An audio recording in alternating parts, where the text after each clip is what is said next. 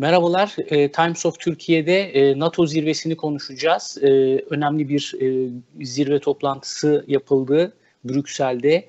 30 e, üye ülkenin liderleri bir araya geldiler e, ve e, Ukrayna meselesini, Rusya'yı konuştular. E, bunun dışında e, Cumhurbaşkanı Recep Tayyip Erdoğan'ın ikili temasları oldu. E, bütün bu e, zirve öncesinde ve temaslardan önce yine Türkiye'den önemli net mesajlar gitti Batı'ya e, İletişim Başkanı Fahrettin Altun'un Wall Street Journal'a yapmış olduğu bir değerlendirme var. F-35'ler ve e, S-400'lerle ilgili olarak e, net mesajlar verdi. Bütün bunları konuşacağız. E, iki e, değerli konuğumla e, Profesör Ahmet Uysal ve Profesör Talip Küçükcan. Hocam hoş geldiniz ikiniz de. Ben küçük bir e, girizgah yaptım. E, isterseniz önce bugün e, yani NATO zirvesini konuşalım. Brüksel'deki zirveyi konuşalım. Ee, Ukrayna Savaşı birinci ayını e, geride bıraktı. Daha doğrusu Rusya'nın e, buraya yöneltmiş olduğu saldırının birinci ayda oldu desek daha doğru olur herhalde. E, ve hedefte aslında e, bütün meselenin özünde bir NATO üyeliği konusu söz konusu ve e, bu ortamda e, Amerikan Başkanı Joe Biden da dahil olmak üzere bütün NATO ittifakı oradaydı. Cumhurbaşkanı Recep Tayyip Erdoğan oradaydı. Macron, e, Almanya'nın yeni lideri Scholz. E, önemli e, mesajlar verdiler.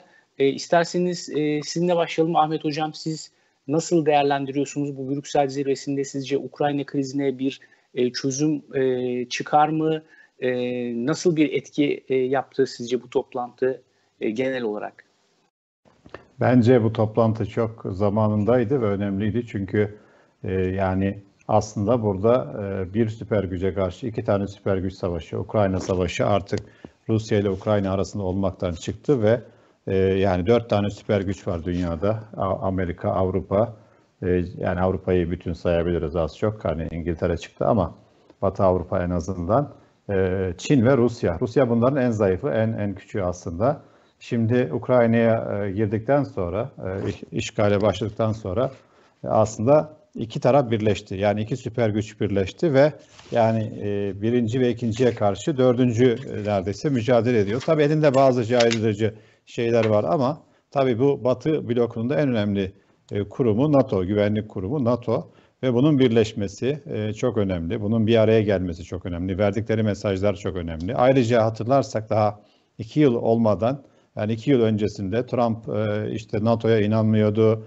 E, e, Macron işte NATO'nun beyin ölümü gerçekleşti dediği bir dönemde aslında NATO'nun tekrar canlı bir şekilde geriye döndüğünü görüyoruz. Bunda tabii Putin'in counterproductive dedikleri Amerikalıların hani tersine sonuç veren, istemediği aslında beklediğinin tam tersine bir sonuç veren bir durum söz konusu. Burada Putin yaptığı bu şeyle Rusya e, yani Batı'yı birleştirdi, NATO'yu birleştirdi, hatta Amerika'yı birleştirdi. Amerika ile Avrupa arasındaki e, yani ihtilaflar daha azaldı falan ve bu ortamda yapılan NATO zirvesi de bu mesajı pekiştirdi bugün. Yani bir çatlak ses yok, bir çekince yok, bir böyle katılım e, düzeyinde bir e, azalma yok falan. O açıdan baktığımızda bence önemli bir e, toplantı gerçekleşti, gerçekleşiyor hala, devam ediyor bir yandan ve bunun e, yansımaları olacaktır. Yani NATO şu anda biz kesinlikle katılmayacağız falan diyor ama belki bunu Talip Hocam da e, yani daha iyi size, size değerlendirirseniz. Ama hani durum çok vahimleşirse alanda işte kimyasal silahlar, nükleer silahlar falan kullanılırsa veya işte Suriye'de yapılan, Suriye'de göz yumulan e, işte e, misket bombaları, halı bombalama türleri vesaire bir şekilde burada devam ederse bunlar mavi gözlü işte e, beyaz tenli insanlar bunlar Avrupalı bunların bu kadar yıkım görmesine e, izin vermezler. Zaten hani e, destek de sadece e, şey değil ekonomik alanda ciddi bir destek var Ukrayna'ya. Hem Ukrayna'nın kendisine hem Rusya yani iki taraflı. Bir taraf artı bir taraf eksi eksiltiyor. E, yani e, kısa kısa gideceksek eğer hani belki başlıkları sayayım. Ekonomik alanda, diplomatik alanda, e, işte askeri alanda, Hatta hukuki alanda da bakın e, mücadele devam ediyor. Baskı devam ediyor Rusya'ya. Çünkü insan hakları suçlu hani suçu işleniyor, savaş suçu işleniyor diye e, iştihatlar ortaya çıkmaya başladı. Bunları biz Suriye'de başka yerde görmedik ama şu anda hukuki alanda da bir e, baskı olduğunu görüyoruz.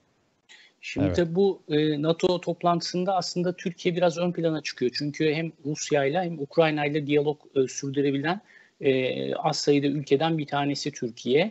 E, Türkiye'nin e, NATO ile ilişkilerinde çok ciddi bir e, aslında e, gerilim yaşandı son e, 3-4 yıl içerisinde özellikle.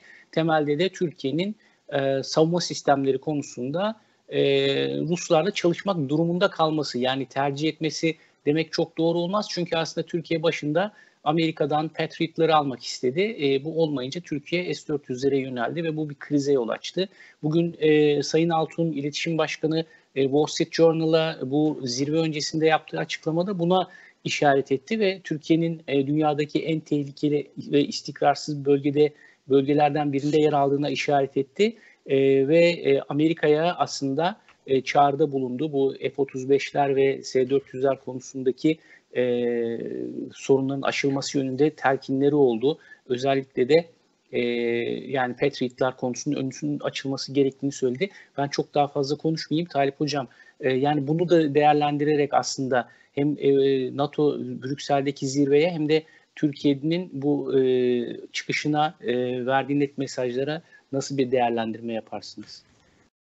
Teşekkür ediyorum Bora, sağ olasın. Ee, tabii NATO zirvesi aslında bu ikinci zirve oldu savaş başladığından beri. İlki online'dı biliyorsunuz, uzaktan yapıldı. Ee, ama bu e, olağanüstü zirvede liderler yüz yüze e, daha detaylı bir şekilde meseleleri görüşmek için bir araya geldi. Ee, elbette bu zirve e, bilhassa NATO'nun toparlanması açısından, kendine gelmesi açısından ve 2030 vizyonunu biraz daha altını çizerek belirlemesi açısından önemli. Biliyorsunuz şimdi 2030 vizyonunun açıklanmasıyla ilgili bir takım çalışmalar devam ediyor şu anda. Soğuk Savaş sonrasında NATO'nun geleceği hakkında çok ciddi kuşkular vardı. Yani NATO ne olacak? Soğuk Savaş bitti. Yani Sovyetler Birliği tehdidi ortadan kalktı. O zaman bir güvenlik örgütü olarak çok da fazla anlamlı değildi denmişti. Bu tartışma o gün bugündür devam ediyordu biliyorsunuz. Ve Amerika Birleşik Devletleri özellikle Trump döneminde biraz daha NATO'ya mesafe koymuştu. Savunma harcamalarını Avrupalıların kendilerinin yapması gerektiğini söylemişti. Ama bugün gelinen nokta bize şunu gösteriyor. NATO demek hiçbir zaman aslında önemini kaybetmemiş. Çünkü Sovyetler Birliği yıkıldı, Soğuk Savaş gitti ama şimdi Trump e, da gitti. O e, Putin'e daha iyi anlaşıyordu bu konuda biliyorsunuz. Ama bugün görüyoruz ki Rusya çok ciddi bir tehdit olarak aslında hem Avrupa Birliği'nin hem Batı'ya hem de Avrasya coğrafyasına baktığı zaman yeniden aslında küllerinden doğmaya çalışan eski bir işte Rus İmparatorluğu gibi davranıyor. Putin bunu zaten söyledi biliyorsunuz. Ukrayna diye bir yer yok dedi açıkça. Bunları da ifade etti. O açıdan bakıldığında bu zirvenin ben de Ahmet Hoca'ya katılıyorum çok önemli aslında. Bir kere NATO'nun kendi içerisinde toparlanma, müttefikler arasındaki e, senin de söylediğin gibi Bora bir takım gerilimlerin ortaya kalkması açısından önemli. Ama buradan bir e, savaşa müdahale olma sonucu çıkmayacak. Bugün biliyorsunuz açıklamalar yapıldı aslında. Genel sekreterin bazı açıklamaları vardı. Ben de çok dikkatlice dinledim.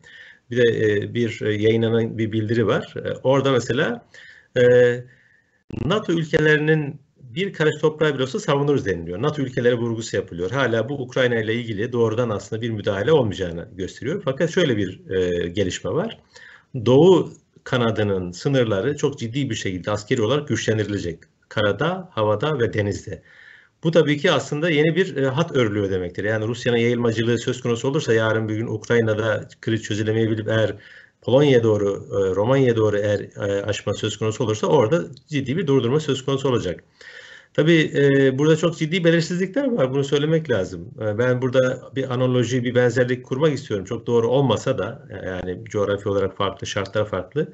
Suriye'de de biliyorsunuz bu olaylar başladığında ya çok kısa sürede biter, birkaç ayda biter, birkaç haftada biter, birkaç yılda biterden 11 yıla geldik Bora. Değil mi? Yani şu an 11. Doğru. yıldayız. Ve hatırlarsanız Ukrayna'ya saldırı başladığında 3 günde Kiev'e girer, hükümette değiştirir, kendi yanlısı bir hükümet kurar, çekilir diye bir e, bazılarının en azından iddiaları vardı. Bu da gerçekleşmedi. O koca Rus ordusu şu anda çok ciddi bir patinaja girdi orada.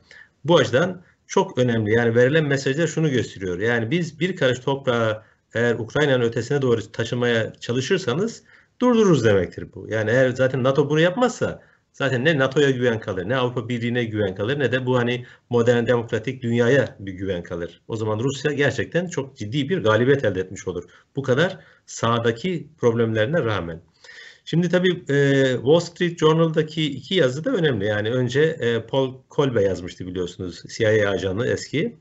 e, yazısında şunu söylüyordu. S-400'leri Ukrayna'ya kaydırın. Türkiye bunu yaparsa eğer F-16'lar da düşünülebilir tekrar ama asıl F-35 uçaklarının ilgili projeye geri dönebilir demişti. Yani bunu söyleyen eski bir CIA ajanı. Bu kendiliğinden yazılmış bir yazı değildi biliyorsunuz. Aslında Mart ayının başında da ABD Dışişleri Bakan Yardımcısının Türkiye'ye geldiği, Türkiye'de bunu e, gayri resmi olarak aslında dillendirdiği Ankara'da ama bir e, cevap alamadığını anlıyoruz bu yazıdan. E, yani bu yazı ondan bahsediliyor ama Fahrettin Bey'in yazısında şöyle bir şey var. Yani Türkiye resmi olmayan mutabakatlara ya da taahhütlere kulak asmaz. Yani arada resmi bir şey yok. Böyle bir söylenti var, gerilmiş, bu söylenmiş. Hatta bir güvensizlik de var. Yani bunu da söylüyor Fahrettin Bey yazısında açıkça. Çünkü daha önceki anlaşmalara uyulmuyor. F-35 bir anlaşmaydı. Bu anlaşmadan Türkiye sizin de söylediğiniz nedenlerden dolayı çıkarıldı. Meşru değil aslında bu çıkarmaları. Bunun da ötesine geçelim şimdi. ABD ile olan ittifak ilişkisini çok zedeleyen bir de katsa yaptırımları var biliyorsunuz. Yani katsa yaptırımlarından hiç kimse bahsetmiyor. Katsa yaptırımları kime karşı uygulanır? Amerika'ya düşman olan, Amerika'ya muarız olan, bakın Amerikan dostları değil, hostile kan ülkelere, Amerika'ya düşman olan ülkelere e, uygulanır bunlar. Yani daha çok kastettikleri arasında Çin ve e, Rusya ya da işte Kuzey Kore gibi ülkeler. Dolayısıyla bu yazının e, akabinde e, Ankara'dan böyle bir açıklama gelmesi önemli. Hatta NATO toplantısından önce gelmesi de önemli. Bak NATO'nun bir açıklaması var. Ben size o açıklamayı söyleyeyim. Orada e, oraya nasıl bu yazıdaki fikirlerin zerk edildiğini de görmek için bunu. Yani İletişim Başkanlığı'nın ve Türkiye'nin verdiği e, mesajlar aslında NATO'da kabul görmüş. Öyle anlaşılıyor. Bugünkü NATO açıklamasında şöyle bir ifade var. Her ulusun dış müdahalelerden bağımsız olarak kendi güvenlik düzenlemelerini seçme hakkı, tekrar ediyorum, her ülkenin kendi güvenlik düzenlemelerini seçme hakkı dahil Avrupa güvenliğini destekleyen her şeye e, işte e, saygı göstermeye devam edeceğiz deniliyor. Ve bu e, Wall Street Journal'da Fahrettin Bey'in verdiği ifadelerde, verdiği mülakatta da bu var aslında. Diyor ki hiç kayıtsız şartsız aslında Patriot'tan Türkiye'ye vermesi lazım. Evet. evet. Yani artık bu biz bu şunu gösteriyor yani Türkiye masaya oturduğu zaman geçmişte hangi şartlarda olursa olsun Türkiye kabullenmek durumunda kalıyordu. Ama Türkiye'nin ekonomisiyle, savunma sanayindeki gelişmişliğiyle ve şu andaki pozisyonuyla bak siz aslında bunu çok e, başta söylediniz. Bu çok anlamlı. Nasıl oluyor da NATO bugün Türkiye'ye ya illa taraf olun diye baskı yapmıyor. bu anlaşılacak bir şey değil aslında NATO perspektifinden bakıldığında. Yani Almanya'ya bakıyorsunuz, İngiltere'ye bakıyorsunuz. Çok sert e, hem yaptırımlar peşindeler hem de çok sert açıklamalar yapıyor, yapıyorlar. Bugün mesela Boris Johnson'un bir açıklaması vardı Putin'le ilgili. Yani gerçekten çok sert bir açıklama. Yani Putin'in yaptığı şey barbarca diyor yönetim biçimi. E, bu diplomatik bir değil de değil aslında doğrusunu söylemek gerekirse. Bütün bunlara rağmen Türkiye üzerinde dikkat ederseniz yaptırım baskısı henüz yok. Ya da Rusya'ya çok daha katı bir e, işte retorik veya söylem belirleme ile ilgili baskı yok. Bunun bir nedeni e, şu, Türkiye'nin çok ciddi bir burada arabuluculuk rol oynama e, potansiyeli var. Ve Batı diplomasideki bütün kapıları da kapatmış değil. Zaten diplomasideki kapıları kapatacak olursanız bu Rusya'ya tamamen yeşil ışık yapmak demektir. O zaman buyurun gidin istediğinizi yapın anlamına gelebilir. Burada da Rusya ile konuşabilen bu anlamda, Ukrayna ile konuşabilen ve her iki ülkenin de takdir ettiği, bakın bu da önemli sadece bir ülke değil. Hem Rusya Türkiye'nin pozisyonunu takdir ediyor hem de Ukrayna takdir ediyor. Bu da aslında NATO'nun da bir gücü anlamına geliyor. Nihayetinde Türkiye bir NATO ülkesi. Bunu yaparken e, kredinin bir kısmı da Türkiye yazılırken bir kısmı NATO'ya yazılıyor. Bunu görmek lazım. NATO ile Türkiye'nin arasındaki en ortak kesen e, nokta şu. Uluslararası hukuk konusunda NATO ile Türkiye %100 hemfikir. Nedir bu? Toprak bütünlüğüne saldırının olmaması gerektiği, sınırların değişmemesi gerektiği, bunun e, yani kurallara dayalı uluslararası sistemin bozulmaması gerektiği Türkiye bunu baştan beri söylüyor. Hatta şunu da söyleyeyim. Bu biraz da yani bireysel tecrübelerden de hareketle söyleyebilirim. Kırım'ın işgalinden sonra uluslararası platformlarda bu meseleyi en fazla dile getiren, en fazla tartışan, en fazla Ukrayna'nın yanında yer alan Türkiye'dir bakın. Ben Avrupa Konseyi Parlamenterleri Meclisi'nde Türkiye'de başkanlığı yaparken her oturumda biz Kırım meselesini gündeme getirdik. Kimse bunu bize istemedi. Yani Ukraynalılar da istemedi. Ama bu bir ilke meselesidir dedik biz. Hiçbir ülkenin bir şekilde e, oradan kopartılıp e, referandum adı altında ilhak edilmesi doğru değil. Çünkü bu başka örnekleri olabilir bunun. Yani aynı şey şimdi Donbas tarafı için de geçerli biliyorsunuz. O zaman önümüzdeki senelerde güçlü olan yanındaki toprağı koparsın. Bu uluslararası düzenin ciddi bir şekilde zarar görmesi anlamına gelir. Evet. Burada e, Ahmet Hocam belki e, şuna da e, dikkat çekmek lazım. Yani bu e, NATO toplantısı e, iki yönüyle Türkiye açısından önemli. Bir tanesi şimdi hocam da çok ayrıntılı bir şekilde değindi. Yani Türkiye e, bir anlamda bu e, Ukrayna krizi üzerinden NATO'daki yerini e, pekiştiriyor. Bu da kabul görüyor. E, bir yandan da e, yine Fahrettin Hoca'nın, e, Sayın Altun'un ifade ettiği bir mesele var. Ukrayna krizi Türkiye'nin stratejik önemini hafife alan, e, NATO'nun beyin ölümünün gerçekleştiğini söyleyenlerin jeopolitik okumalarının yanlışlığını ortaya koyuyor dedi. E, bu e, bugünkü toplantıda yani Türkiye e, evet NATO içerisinde çok önemli ve Türkiye'nin bir hareket e, serbestisi olması gerekiyoru herhalde altını çizen bir toplantı e, oldu demek yanlış olmaz. Bilmiyorum ne dersiniz. Evet. Bir de e, bu ahde vefa konusunda yine hocam değindi. E, yani bir e, sözleşmeye e, bir e, bağıta da diyebiliriz. E, bağlılık konusunda Amerika'nın e, yaşadığı e, ortaya koyduğu bir e, sorun var. Bu da e, işte e, Türkiye'nin savunma meselesinde bir arıza olarak ortaya çıkıyor. Zannediyorum az önce e, Talip Hoca'nın okuduğu o ifade Türkiye tarafından belki de o bildiriye e, eklenmiş olabilir. E, bu iki açıdan e, sizin değerlendirmeniz nasıl olur e, acaba? Evet bence yani Avrupa ben de öyle bir tweet atmıştım. Avrupa önce e, bir e, tövbe etmeli bu yaptığı e, yani haksızlıktan Türkiye'ye çifte standart davranmaktan işte Suriye'deki tavrından e, başka Kırım'daki tavrından değil mi? Kırım'da ne kadar zamandır Türkiye ısrarla söylüyor.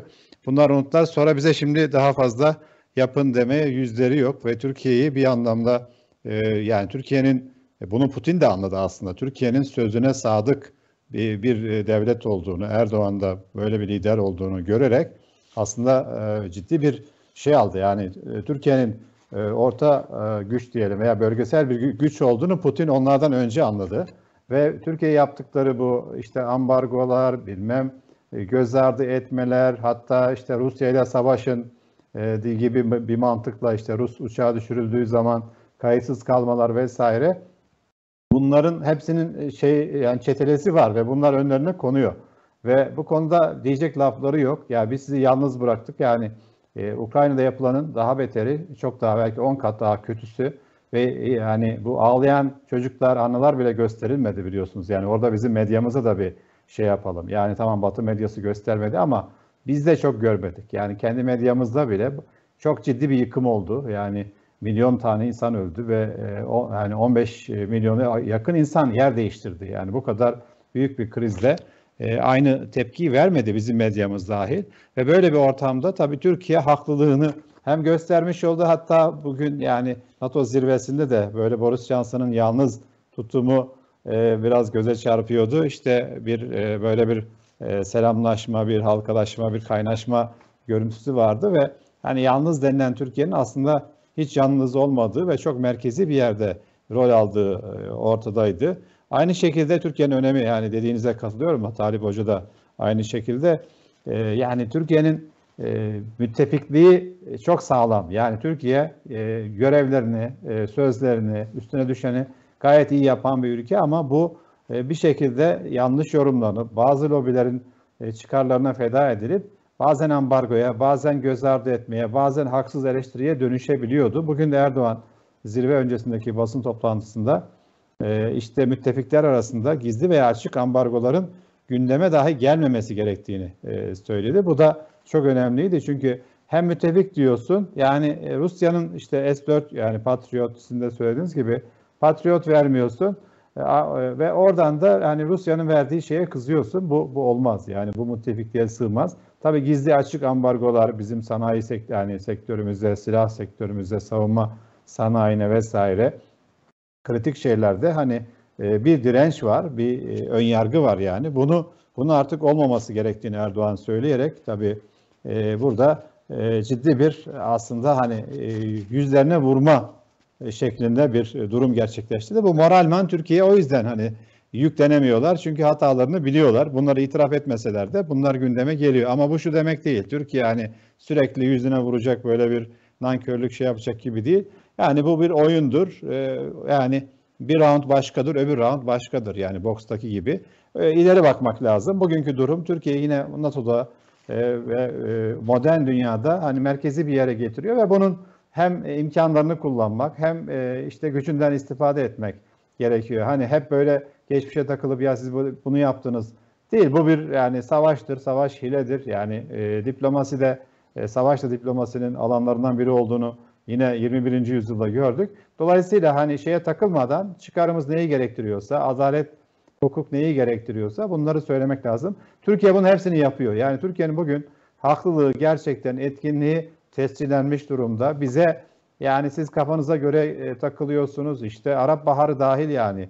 Burada eleştirenler aslında ne kadar yanlış yaptıklarını, ne kadar e, böyle Türkiye'yi e, itham ederek, yalnız bırakarak veya böyle köşeye sıkıştırmaya çalışarak ki bu ekonomik alanda da bunu gördük, birçok alanda gördük. Şimdi Türkiye ihtiyaçları olduğu için bu ambargolarda vesairede e, ısrar edemiyorlar haklı olarak. Bir de e, böyle bir e, Türkiye diyor ki biz BM yaptırımlarına uyarız. Siz e, böyle bir Avrupa Birliği olarak yaptırım kararı aldınız. NATO'nun kararları tabii daha çok askeri güvenlik kararları.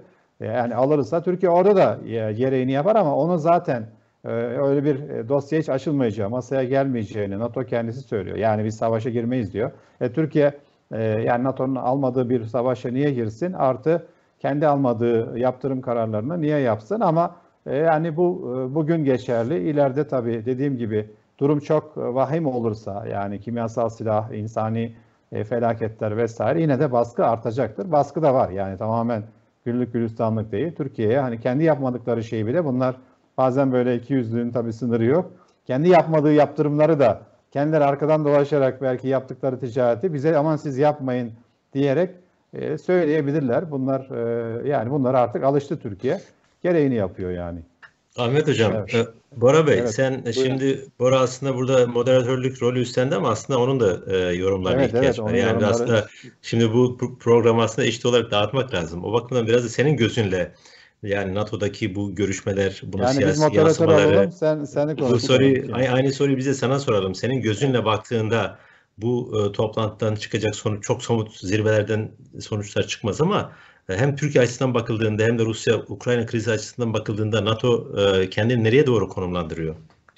E, ya ben önce şunu düşünüyorum, teşekkür ediyorum. Bana da söz hakkı vermiş oldunuz.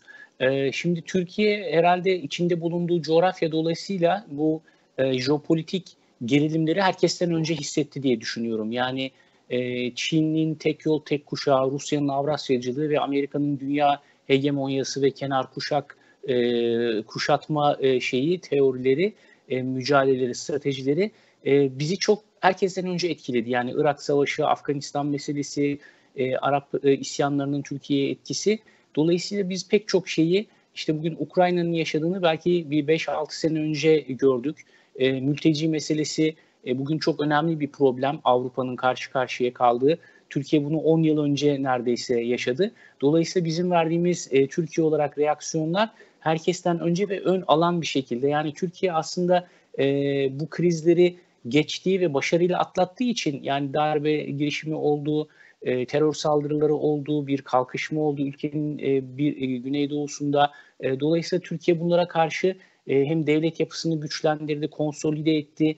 Buna göre e, milli savunma sanayine yöneldi. Birçok adım attı. Dolayısıyla o bilgi birikimi ve tecrübeyle şu anda NATO zirvesinde oturuyor ve o yüzden belki de e, bu e, reaksiyonlarla bir karşılık verdiği için e, hem Rusya dengesini, NATO dengesini tutmaya çalışıyor, herkesle konuşabiliyor, ona göre bir e, açık diplomasiye yöneldi şu son dönemde.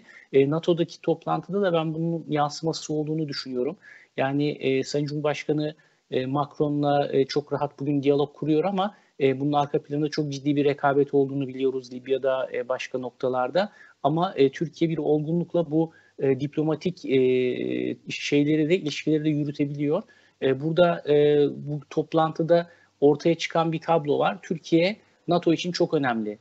E, yıllardır konuşuluyor. Bunu göz ardı etmek istediler ama bugün evet haklıymışsınız noktasına geldiler. E, yani NATO'suz Rusya'yı dengelemek, e, Türkiye'siz NATO'nun Rusya'yı dengelemesi mümkün değil. E, Ukrayna meselesi, hocam siz de ifade ettiniz yani Türkiye hep bunu konuştu. E, ben hatırlıyorum Sayın Çavuşoğlu her Rusya ziyaretinde ya da her e, bu konular gündeme geldiğinde dile getirdi. E, sizler e, dile getirdiniz. Dolayısıyla yani bu e, NATO zirvesini ben Türkiye açısından önemli bir kazanım olarak düşünüyorum. Yani karşı tarafın da e, bu pozisyonu teyit ettiğini değerlendiriyorum. Çok bunu açıkça ve isteklilikle yapmasalar da işte Alman Başbakanı, Hollanda Başbakanı Türkiye'ye geliyor. Bugün orada önemli mesajlar veriliyor. E, Cumhurbaşkanı Erdoğan'ın açıklaması var. Zelenski Türkiye'nin arabuluculuğunu bizzat istiyor diye. E, buradan da Türkiye aslında diplomatik bir güç gösterisi e, yapmış Çok da oluyor. yakışıyor demişti hocam. Ee, Polonya Başbakanıydı herhalde. Evet. Hollanda Ee, mıydı? Yani Ee, iki yani dışişleri- arabuluculuk Türkiye'ye çok yakışıyor diye e, Evet, iki var. Dışişleri Bakanı geldi Antalya Diplomasi Forumu'nda. Bunlar çok büyük olaylar yani göz ardı edilmemesi gerekiyor. Ama hani bu krizi önleme noktasında bu zirve e, tabii ki pek çok şeyi bitirecek e, desek çok iyimser bir yaklaşım olur. Mesele devam edecek.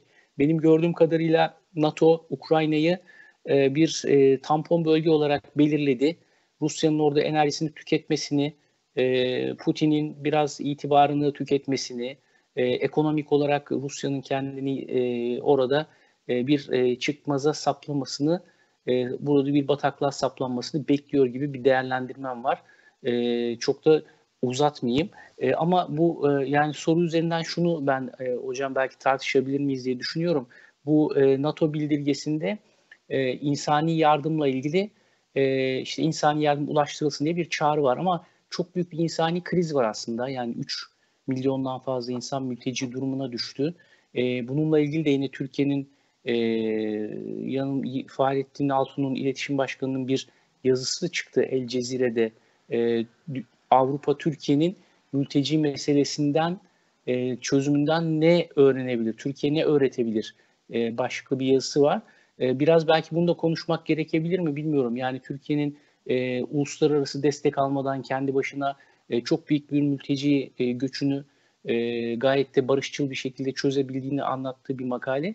E, yani bu da burada tartışılan konulardan olduğu için söylüyorum. Yani NATO'da insani yardım konusu biraz zayıf geçildi herhalde ama e, bu da çok ciddi bir boyutu herhalde. Ne dersiniz? Ya tabii şu anda ön plana çıkan şehirlerin bombalanması ve bunun durdurulması ile ilgili çabalar var. Ama diğer taraftan bunun maliyetine baktığımızda çok ciddi bir ekonomik maliyetin olduğunu görüyoruz. Şehirler yıkılıyor. Altyapı tamamen ortadan kalkıyor. Mariupol'da mesela bunu gör, çok daha net gördük. Diğer taraftan ülke içinde şu anda 6,5 milyon kişi evinden edilmiş. Yani 40 milyonun 6,5 milyonu an itibariyle tam bir ay içerisinde evinden barkın edilmiş. 3,5 milyonu yurt dışına gitmiş. Kriz böyle devam ederse çünkü kısa sürede çözümüne ilişkin şu anda bir işaret göremiyoruz. Yani Putin neye ikna olur? Putin çünkü savaşı başlatan Putin. Savaşı bitirecek olan da Putin aslında. Yani kararı verecek olan da Putin. Ama Putin'in neye e, göre karar vereceği, hangi e, işte ödünleri aldığı zaman ya da istediklerinin ne derece kadar aldığı zaman gidecek bu belli değil. Öyle bile olsa zaten yani şu mevcut yıkımdan sonra insanların kendi evlerine gitmesi söz konusu olmayacak. Yani dünyada bütün çalışmalar bunu gösteriyor. Kriz bittikten sonra bile yıllarca insanlar memleketlerine dönmüyorlar. Güvenlik nedeniyle, altyapı nedeniyle vesaire vesaire. Benzer bir şey Ukrayna için de geçerli. Ukrayna'da şu anda 3,5 milyon kişi diyoruz. Eğer bir yıl, ay daha, iki ay daha devam edecek olursa bu kriz neredeyse bir 8-10 milyonluk bir nüfus Ukrayna'dan çıkacak. Şimdi tabii bu nüfus Avrupa'ya yayıldığı için büyük bir çoğunluğu bunların Polonya'da olmakla beraber farklı ülkeler alıyorlar. Şimdilik kendilerine işte bir kültürel yakınlıkları, dini yakınlıkları, uygarlık yakınlıkları olduğu için ve Ukrayna'yı Avrupalı gördükleri için biraz ciddi ayrımcılıklar var burada. Belki onu Ahmet Hocam daha da bize açıklar. Ee, şimdilik bir yük gibi görünmüyor. Ama mesela ben şu anda e, bazı meslektaşlarımız var Avrupa'da. Bizimle konuşmaya başladılar. Ya Türkiye'nin deneyiminden biz neler öğrenebiliriz? Yani Türkiye nelerle karşılaştı bu süre içerisinde? Ee, mesela bizde de bazı şehirlerimizde nüfusun yüzde onu, bazı şehirlerimizde yüzde yirmi dördü, bazı şehirlerimizde yüzde elliye yakın neredeyse kilis, İstinai bir örnek olmakla beraber mülteci var değil mi?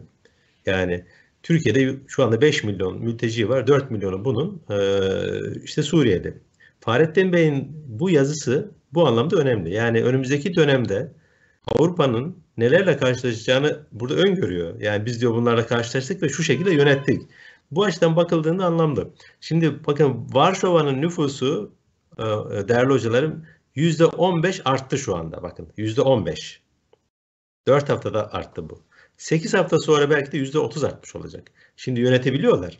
Ama şehrin nüfusu %30 artarsa 2 ay içerisinde ulaşım, sağlık, eğitim, e, barınma ihtiyaçlarını nasıl gidereceksiniz?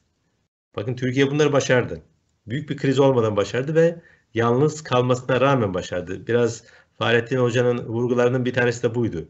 Belki Avrupa vicdana gelip bunu da anlayacaktır. Ya bakın Türkiye'ye biz yalnız bıraktık ama hakikaten orada bir ırkçılık olmadan, bir toplumsal hadise olmadan bunlar bir takım muhalefet partileri bunu kaşıdı ama yani toplumun biliyorsunuz büyük bir çoğunluğu e, prim vermedi buna. İktidar partisi asla prim vermedi. Bu açıdan bakıldığında bence e, mültecilerle ilgili mesele, insani mesele önemli. Siz e, bir şey söylediniz Bora Bey başta. Ben bunu çok önemsiyorum. Yani Türkiye bugün NATO e, masasına otururken aslında geçmişteki bir 10-15 yıllık tecrübeyle oturuyor oraya. Her kriz Türkiye'ye bir şey öğretti. Her bunalımdan Türkiye kendisine dersler çıkardı. Onunla nasıl baş edeceğini öğrendi. Bu çok önemli bir birikim Türkiye için şimdi.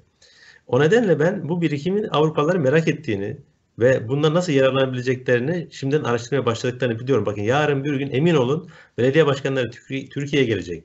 Göç bakanlıkları varsa Türkiye'ye gelecek. Ya siz nasıl yaptınız, nasıl başardınız, kaynakları nereden buldunuz? Bize Avrupa biliyorsunuz 6 milyar dolar euro söz verdi. Çoğu, büyük bir çoğunluğu gelmedi e, bu şeyin paranın ya da işte e, verilen e, fonların. Dolayısıyla Türkiye bir insani yardım tabii dış siyasetin önemli bir parçasıydı bu biliyorsunuz. Ve son iki senedir e, geçen yılda bu yıla yayınlanan raporlara baktığınızda Türkiye dünyada gayri safi milli hasılaya oranla en fazla insani yardım yapan ülke. Sadece mültecilere değil yani Afrika'nın hemen hemen bütün ülkelerinde, Asya'da, işte Filistin'de pek çok yerde görüyoruz. Bu da Türkiye'nin işte e, aslında ara buluculuk rolünü, güven duyulan bir aktör olma rolünü yanında getirdi. Yani bu çok uzun bir süre. Yeni biz buralara gelmedik. Hatta 2005 yılında da aynısını yapıyordu Türkiye biliyorsunuz.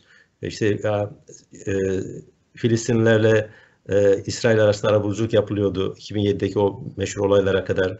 E, Hindistan-Pakistan arasındaki gerilimin tırmanmaması için Türkiye arabuluculuk yapıyordu. Türkiye'de bu tecrübeler var. Biri de insani tecrübe. O nedenle e, bu e, Türkiye Avrupa'ya ne öğretebilir mültecilerle ilgili konuda ki yazıda 3-4 tane ana madde saymış e, e, Fahrettin Bey. Ben bunun öğretici olduğu kanaatindeyim. Biri de şuydu hocam. Bunu Ahmet Bey'e sizin adınıza sorayım müsaade derseniz. Buyurun. E, diyor ki Fahrettin Bey Avrupalılara e, Ukrayna'yı diyor bir şey haline getirmeyin. Bir chessboard haline getirmeyin. Bora söyledi bunu aslında. Eğer, yani Ukrayna bir buffer zone olursa işte chessboard olur. O da yıkım demektir. Yani orayı bir satranç tahtası haline getirip büyük güçlerin oyun alanına dönüştürmeyin diye bir aslında şey var, önerisi var. İkincisi mülteciler konusunda ayrımcılık yapmayın. Yani bunu söyleme gereğini nereden e, çıkarıyoruz? İşte yani belki bunun üzerinden Ahmet Hocam Türkiye'nin ayrımcılık yapmadan nasıl bu işi yönettiğini anlatabilir bize. Evet hocam teşekkürler. Tabii soranlar sorulandan e, az bilgili değil. E, yani siz de e, bu konuda yetkinsiniz. E, ama hani e, burada yüzüne vurma diyebileceğimiz bir net bir şey var. Yani daha önce yaptığınız iki yüzlülüğü burada yapmayın. Hala mültecilik devam ediyor. Afrika'dan, Suriye'den, Irak'tan, Afganistan berbat halde, Yemen berbat halde, Somali'de hala yani ciddi kuraklık var ve bu insanlar ciddi sıkıntı çekiyorlar. Bunlara da insanlık adına kulak verin anlamında Türkiye veriyor çünkü elinden geleni yapıyor ama insanlık sadece mavi gözlü işte sarışınlara beyaz ırka değil hepsine e, uygun olmalı diyor. Bu açıdan önemli. Türkiye'nin e, yani haklı olduğunu bazen gerçekten e, haklı olmak e, birçok şeyi çözer. Birçok e, sıkıntıyı, birçok şeyi e, yani e, Türkiye burada haklılığı ispatlanmış oldu, eli güçlenmiş oldu ve Türkiye'ye çok ihtiyaçları var. Burada Türkiye'nin tecrübeleri, acı tecrübeleri de var, olumlu tecrübeleri de var. Mülteci krizi tabii bize belli bir yük olmakla beraber olumlu bir e, kaynaşma, kardeşlik şeyi gösterdik biz burada ülke olarak, toplum olarak, hükümet ve halk olarak. E, ama mesela ona gelmeden önce ambargoları söyleyelim. Ambargolar konusunda da bizim ciddi canımız yandı. Yani İran'a ambargo uygulanıyor. Biz zararını biz de çekiyoruz. Irak'a ambargo uygulanıyor. Saddam zamanını hatırlayalım 90'larda. Zararını biz çekiyoruz. Şimdi Rusya ambargo uygulanacak. Yine zararını biz çekiyoruz. Bunu bildikleri için yani hep şey bize fatura bize kesiliyor diye bu sefer deminki soruyla da bağlantılı olarak biraz daha az üstümüze geliyorlar. Çünkü artık yüzleri kalmadı yani peş peşe aynı şeyin faturasını hep niye biz ödeyelim diye soruyoruz ister istemez. Mülteci krizinde tabii ciddi e, şeyimiz var hani e, tecrübemiz var. Burada yapılanlar, insanların temel ihtiyaçları, çocukların ihtiyacı. Mesela Türkiye bir yerde bunları ayrı ayrı eğitiyordu Suriyeli çocukları. Baktı ki bu hem e, yani müfredat, açısından vesaire bir sürü sıkıntı yapıyor. Yani yine gidip Esat'ın, Esat'tan kaçmış çocukları Esat'ın milli eğitim müfredatını okutmanın bir anlamı yok dedi. Zaten buradalar ve Türkiye'ye kaynaşmaları, karışmaları, Türkçe öğrenmeleri de faydalı olacak diye bunları karıştırdı, birleştirdi. Şimdi yeni bir nesil hem yani e, Türkiye'yi bilen, Türkçeyi bilen, daha sonra Türkiye'nin belki bölgeye açılmasında ekonomik, siyasi, diplomatik bir şey birçok şeyinde köprü olacak bir nesil yetişiyor. Yani bu dışlayarak değil, kapsayarak olacağını Türkiye göstermiş oldu ve başarılı bir şekilde de devam ediyor ve işte Suriyeli çocuklardan da ciddi başarılar geliyor e, gördüğünüz gibi. Bir de belki bu bu krizin belki beklenmeyen bir faydası şu oldu. E, bu aşırı sağ, e, Talip Hocam da o konuları hani iyi takip eder, İslamofobiya vesaire. Bu aşırı sağın bir kısmı eski komünistler, bir kısmı da hani e, böyle bugün Rusya ile de çok dire, dirsek teması halinde irtibatlı gruplar. Bunu Rusya iki stratejik hedefle e, bunu yani bunları destekliyordu. Bir, bunlar Avrupa Birliği'ne karşılar. Karşısında tabii birleşik bir Avrupa görmek istemediği için Avrupa'nın parçalanması yönünde hareket eden bu gruplara destek oluyordu. İkincisi de tabii Rusya büyük bir rakip tarihsel olarak da bir anlamda belki e, hocam bir sormuştunuz soruda bu e, Doğu Roma, Batı Roma diye e, aslında bir Ortodoks, e, Katolik, Protestan bir tarafta bir Ortodoks dünyanın da bir mücadelesi de görüyoruz yani e, karşımızda ve e, bu sebeple de baktığımızda bir yani bu tabii bugün daha layık bir ortamda siyasi bir alan olarak dini bir rekabetten çok e, jeopolitik bir e, rekabete dönüşüyor ve burada da yine Rusya gerçek rakip olduğunu unutturmak için e, hedefe işte Müslümanları koyuyor. O İslamofobi olarak yansıyor. Mültecileri koyuyor. Türkleri koyuyor gerekse. Böyle halka halka bir e, propaganda zinciri vardı. Bu azalacaktır. Bu şimdi gariban mültecinin verebileceği bir zarar yani Putin'in verdiği zarar o da bir kişi, e, Putin de bir kişi ama Putin'in verdiği zararla yani e, öteki zarar bile sayılmaz yani zarar da değil aslında mülteciler ciddi e, hizmet de yapıyorlar topluma katkıları da oluyor. Bunu istiyorlar zaten yani birçok kalkınma uzmanları. Bu açıdan baktığımızda böyle bir gerçek resmi ortaya çıkarması açısından, Müslümanların biraz rahatlaması açısından ben de tekrar topu tabii yani Bora Hoca'nın da ekleyecekleri vardır ama ben de bu şekilde e, Talip Hoca'ya bu İslamofobi ve Avrupa'daki durum bunlar nasıl etkilenir, biraz mültecilere e, şey olur mu, empati olur mu diye böyle bir e, topu geri atayım. Hocam e, topu ben geri çevirmem ama e, bu hakikaten çok geniş bir konu. İsterseniz bunu başka bir e, programa alalım ama yani Bora'nın... olarak bu konuya tabii, katılır tabii. mısınız? Yani böyle bir e, şey olacağını, Yeni, yeniden... düşmanlığının biraz e, azalacağını belki dikkatlerin e, Rusya'ya dağılması veya Rusya'ya yönelmesi. Yani çok kısa zamanda bunu olacağını öngörmüyorum. Yani Avrupa'da bir hani zihin e, ve düşünce krizi olduğu için bu kolay olmayacak. Şimdi belki şu soruyu sorarsam ben Bora'ya çünkü hem e, akademide hem medyada özellikle e, mültecilerin Avrupa medyasında, Avrupa kamuoyunda özellikle medyanın bu mülteci meselesini nasıl yansıttığına bakacak olursak aslında bu zihinsel yarılmayı da orada görebiliriz belki ayrışmayı. Mesela Suriye krizinde baktığımız zaman 2015 meselesini Avrupa medyası nasıl gördü ve yansıttı? Ukraynalı mültecileri nasıl yansıtıyor? Mesela bununla ilgili aslında e, Bora'nın eminim e, önemli gözlemleri vardır bizimle paylaşmak isteyeceği. Evet ben e, özellikle Suriye e, krizi döneminde aktif muhabirlik yaptığım için e, sahada e, çok yakın takip ettim yani bu mülteci meselesini. E, o zamandan çok net hatırlı hepimiz hatırlıyoruz aslında.